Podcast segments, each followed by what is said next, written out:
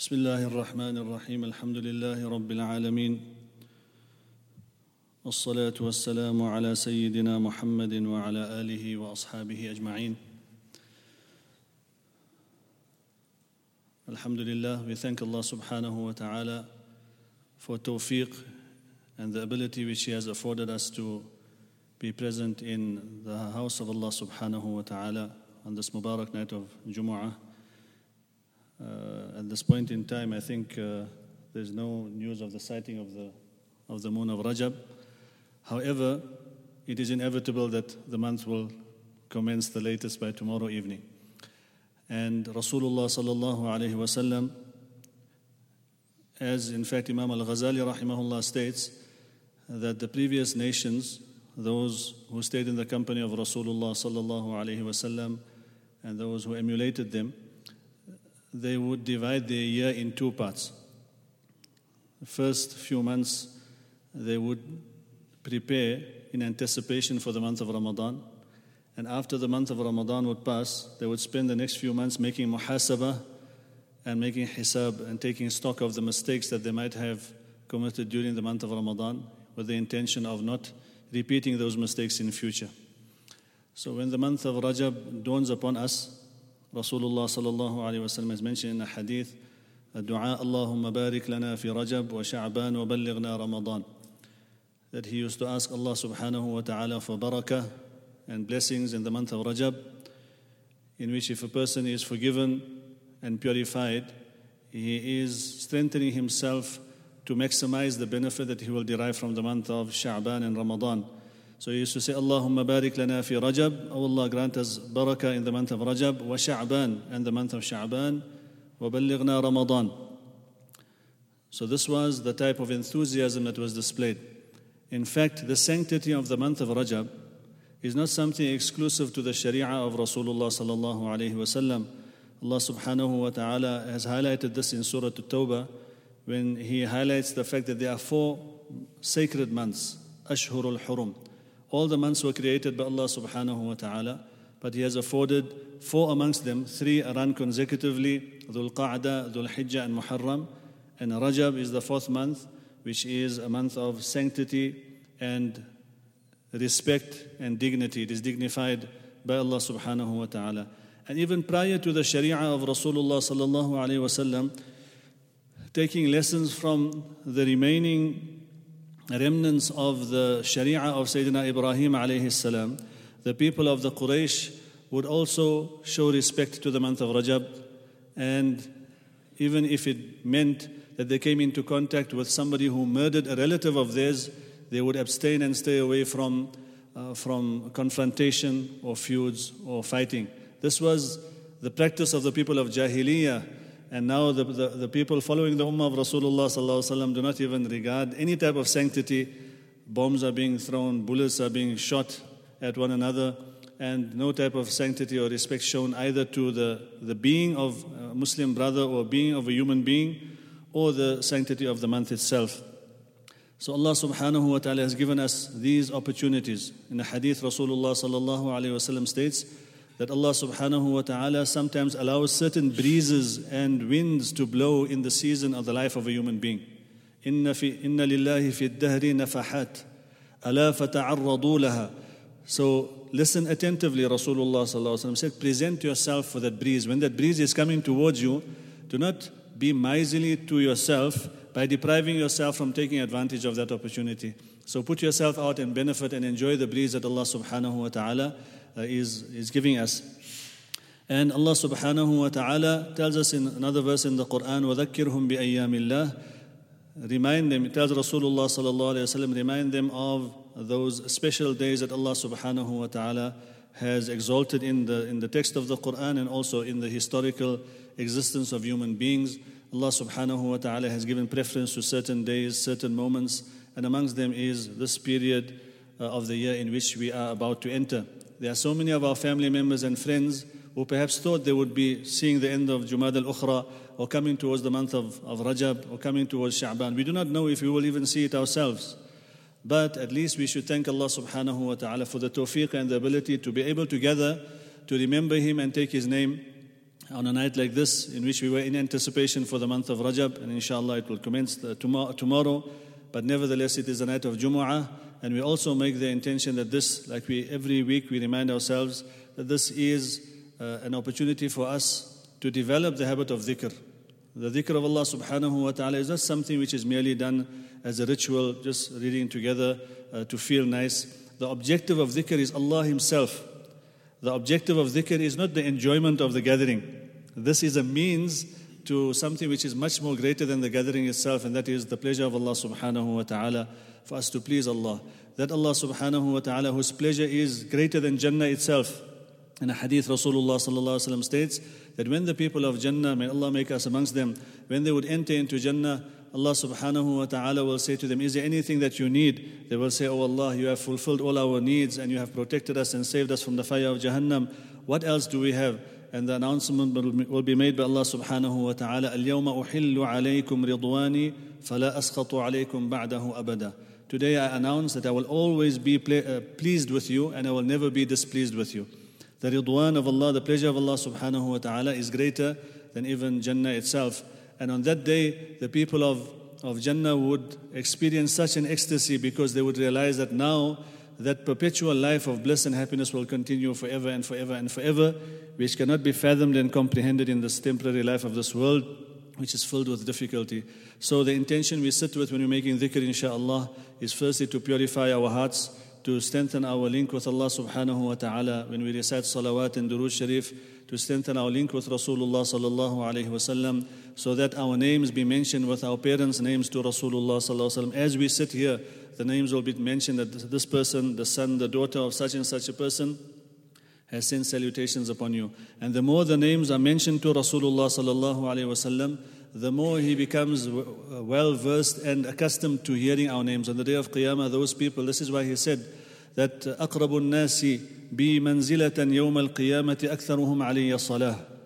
The people who will be the closest to me on the day of Qiyamah are the ones who sent the most salutation and salawat upon me. May Allah give us a tawfiq on the night of Jumu'ah and continuously throughout our days to send abundant salutation upon Rasulullah sallallahu alaihi wasallam. So the purpose of this gathering is to, to spur us on for the rest of the week and inshallah throughout our day and night to spend our time in the remembrance of Allah, whether it be making tasbih and saying Subhanallah, Alhamdulillah, La ilaha illallah, Allahu Akbar. These are the things which are perpetually benefiting us in this dunya as well as in the akhirah. Rasulullah states, Subhanallah gharsun fil Jannah. By saying Subhanallah, you have planted a tree in Jannah for yourself. Saying Alhamdulillah is planting a tree in Jannah. Ibrahim alayhi salam sent a message to the ummah of Sayyidina Muhammad sallallahu on the night of Mi'raj, which was in the month of Rajab, said that give salam to your ummah, and the muhaddithin say we respond by saying, wa alayhi wa ala nabiyyina salam. May the salam be upon Ibrahim alayhi salam and our Nabi Muhammad sallallahu alayhi wasallam. He said, tell your ummah that innal jannah qi'an that Jannah, some parts of Jannah are barren. And the more they want to invest and plant and, and, and develop it, it's left up to them. So every moment we have is a blank check from Allah subhanahu wa ta'ala. How much we want to sign on that check is left up to, unto us. If we want to sleep tonight and just hand in and submit a blank check, well, that the choice is ours. And if we want to, as much as we can, say salawat, say tasbihat, get our wives and children also to engage in this because the shayateen of insan and, and, and jinn are all around in the dunya. And they affect our homes, they affect our families. And the house in which the name of Allah is taken, the house in which tilawah of the Quran is ta- uh, uh, made, the house in which salawat of Rasulullah is recited, Allah subhanahu wa ta'ala protects those homes and those families from the effects of shaitan. May Allah subhanahu wa ta'ala give us all tawfiq. So let us focus with our hearts and our minds, inshallah, turn to Allah subhanahu wa ta'ala with sincerity and the reason why we, we try to do dhikr with a, a type of a, good tone is so that the heart also uh, is softened, because it is, it's, an, it's a natural characteristic of, of a human being to be inclined towards something that sounds nice. Never mind a human being, even snakes. We know if people have been to India, they've got this, what they call the snake charmer, they call them madari. In uh, Bombay, they have them. So they play the flute, and that poisonous cobra snake also forgets that he's a snake temporarily and starts dancing to the tune. So even that takes effect from a good sound. And Sayyidina Dawood alayhi salam in the Quran we are told that when he used to recite the Zabur or remember Allah subhanahu wa ta'ala in dhikr, then إنا سخرنا الجبال معه يسبحن بالعشي والإشراق that we subjugated the mountains and the animals and the birds, everything used to say tasbih with Sayyidina Dawood alayhi salam because of his beautiful and melodious tone. So the objective behind the melodious tone, that's not the, the, the, that's not the objective itself. It's just a means for us to soften our hearts and we can all focus on what we are doing with the intention that we wish to please Allah subhanahu wa ta'ala and become the friends of Allah and strengthen our link with Rasulullah sallallahu alayhi wa sallam. May Allah subhanahu wa ta'ala give us all the tawfiq to practice. Wa akhiru da'wana alhamdulillahi rabbil alameen. Bismillah ar-Rahman ar-Rahim. We begin with the salawat, sending salutations upon Nabi Muhammad sallallahu alayhi wa sallam.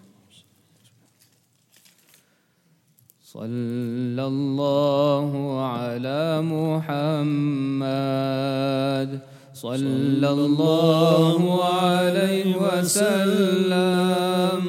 صلى الله على محمد.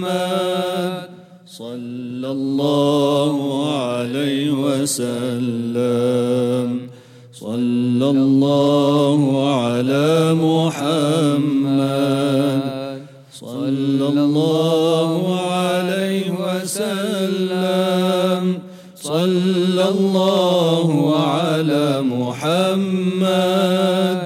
صلى الله عليه وسلم.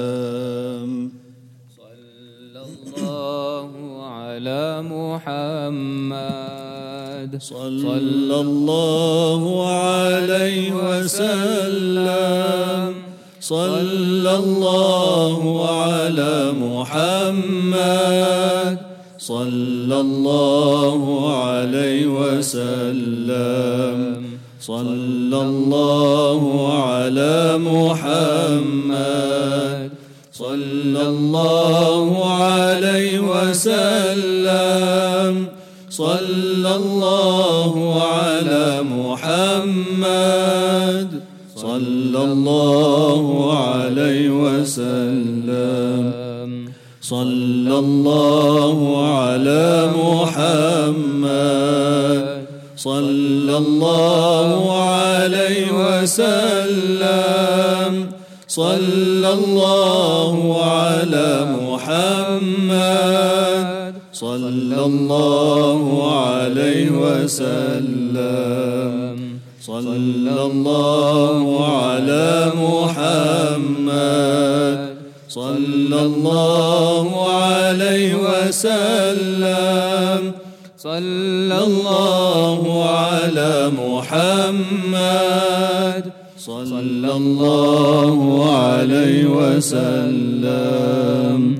صلى الله على محمد. صلى الله عليه وسلم. صلى الله على محمد. صلى الله عليه وسلم. صلى الله على محمد. صلى الله عليه وسلم صلى الله على محمد صلى الله عليه وسلم. صلى الله على محمد. صلى الله عليه وسلم. صلى الله على محمد. صلى الله عليه وسلم.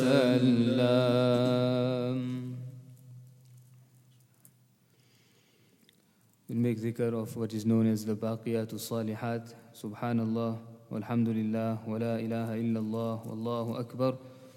We'll make dhikr of that, focusing on the meaning, Subhanallah, glory be to Allah, Allah is completely pure. Alhamdulillah, and all praise is due to Allah subhanahu wa ta'ala. Wa la ilaha illallah, and there is none worthy of worship besides Allah subhanahu wa ta'ala. Wallahu Akbar, and Allah is the greatest. Let us focus on the meaning, inshallah, and make this zikr.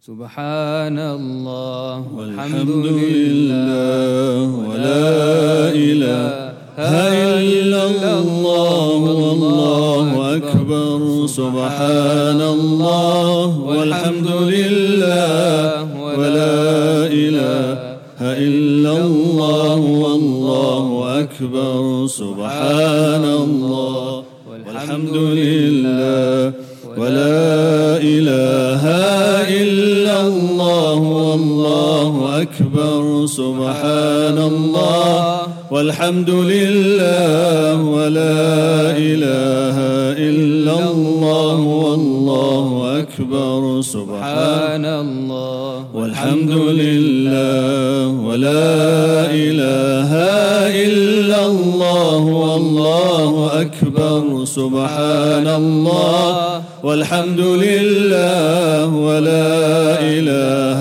إلا الله والله أكبر سبحان الله والحمد لله ولا إله إلا الله والله أكبر سبحان الله والحمد لله ولا إله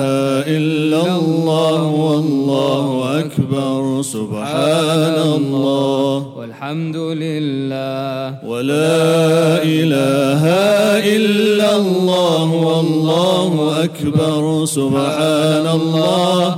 والحمد لله ولا إله إلا الله والله أكبر سبحان الله. والحمد لله. ولا إله إلا الله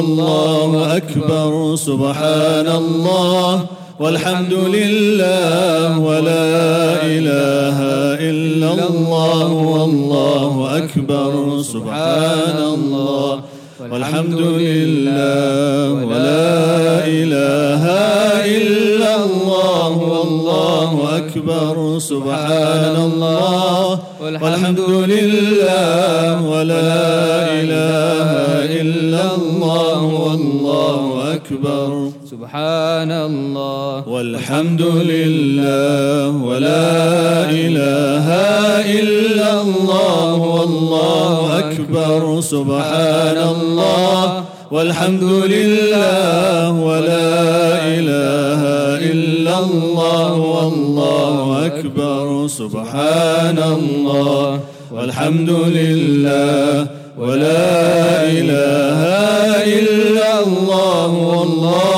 أكبر سبحان الله والحمد لله ولا إله إلا الله والله أكبر سبحان الله والحمد لله ولا إله إلا الله والله أكبر سبحان الله والحمد لله ولا إله والله أكبر سبحان الله والحمد لله ولا إله إلا الله والله أكبر سبحان الله والحمد لله ولا إله إلا الله والله أكبر سبحان الله والحمد لله ولا إله إلا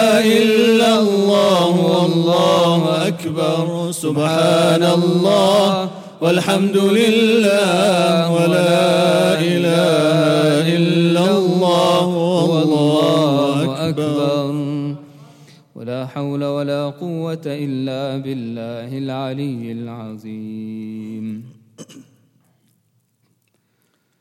Make dhikr of La ilaha illallah. There is none worthy of worship besides Allah. لا إله إلا الله. لا إله إلا الله.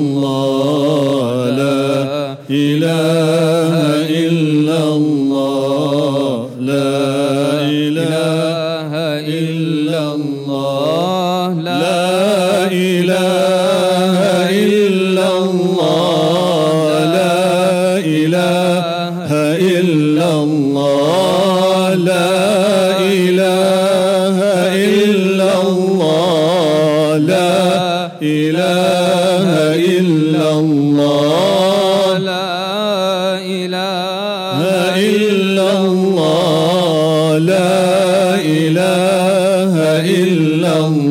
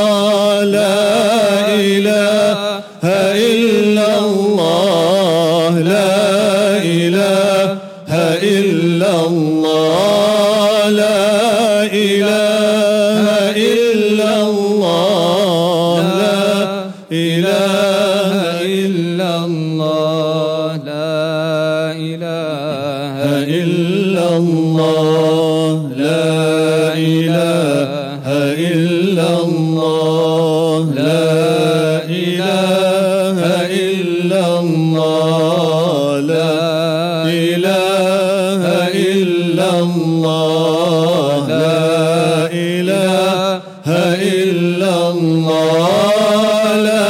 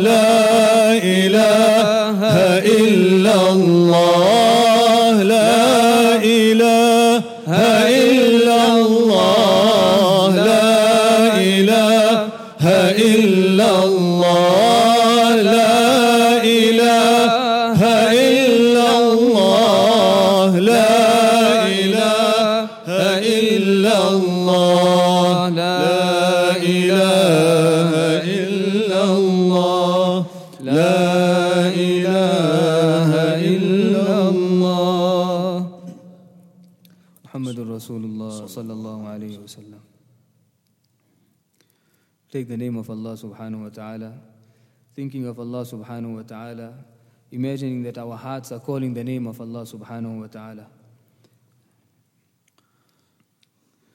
الله الله الله الله الله الله الله الله الله الله الله الله الله الله الله الله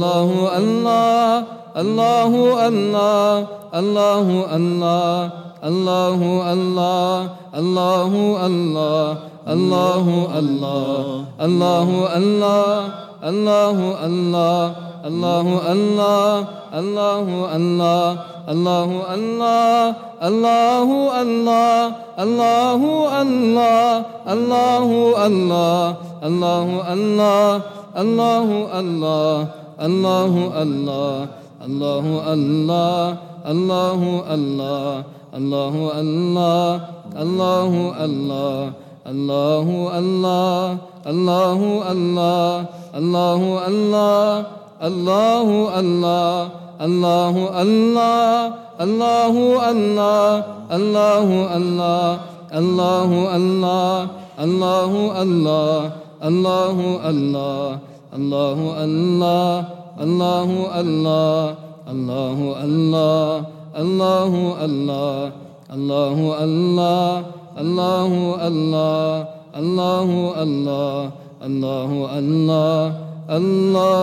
الله لا اله الا الله محمد رسول الله صلى الله عليه وسلم. يا رب صل وسلم دائما أبدا على حبيبك خير الخلق كلهم. بسم الله الرحمن الرحيم. الحمد لله رب العالمين. له النعمة وله الفضل وله الثناء الحسن. صلوات الله البر الرحيم الملائكة المقربين على سيدنا ونبينا محمد صلى الله عليه وسلم وعلى آله وأصحابه أجمعين. اللهم لك الحمد كما ينبغي لجلال وجهك ولعظيم سلطانك. اللهم صل وسلم وزد وبارك وتحنن وترحم على حبيبنا وسيدنا محمد. طب القلوب ودوائها وعافية الأبدان وشفائها ونور الأبصار وضيائها. وعلى آله وأصحابه الطيبين الطاهرين الميامين. آمين. اللهم ألهمنا مراشد أمورنا وأعذنا من شرور نفوسنا ومن سيئات أعمالنا. اللهم أنبت أولادنا في الإسلام نباتا حسنا واجعلهم من الأبرار والمتقين. ربنا هب لنا من أزواجنا وذرياتنا قرة أعين واجعلنا للمتقين إماما. اللهم أرنا الحق حقا وارزقنا اتباعه وأرنا الباطل باطلا وارزقنا اجتنابه. اللهم إنا نسألك من خير ما سألك منه نبيك وحبيبك سيدنا محمد صلى الله عليه وسلم وعبادك الصالحون. ونعوذ بك من شر ما استعاذك منه نبيك وحبيبك سيدنا محمد صلى الله عليه وسلم وعبادك الصالحون.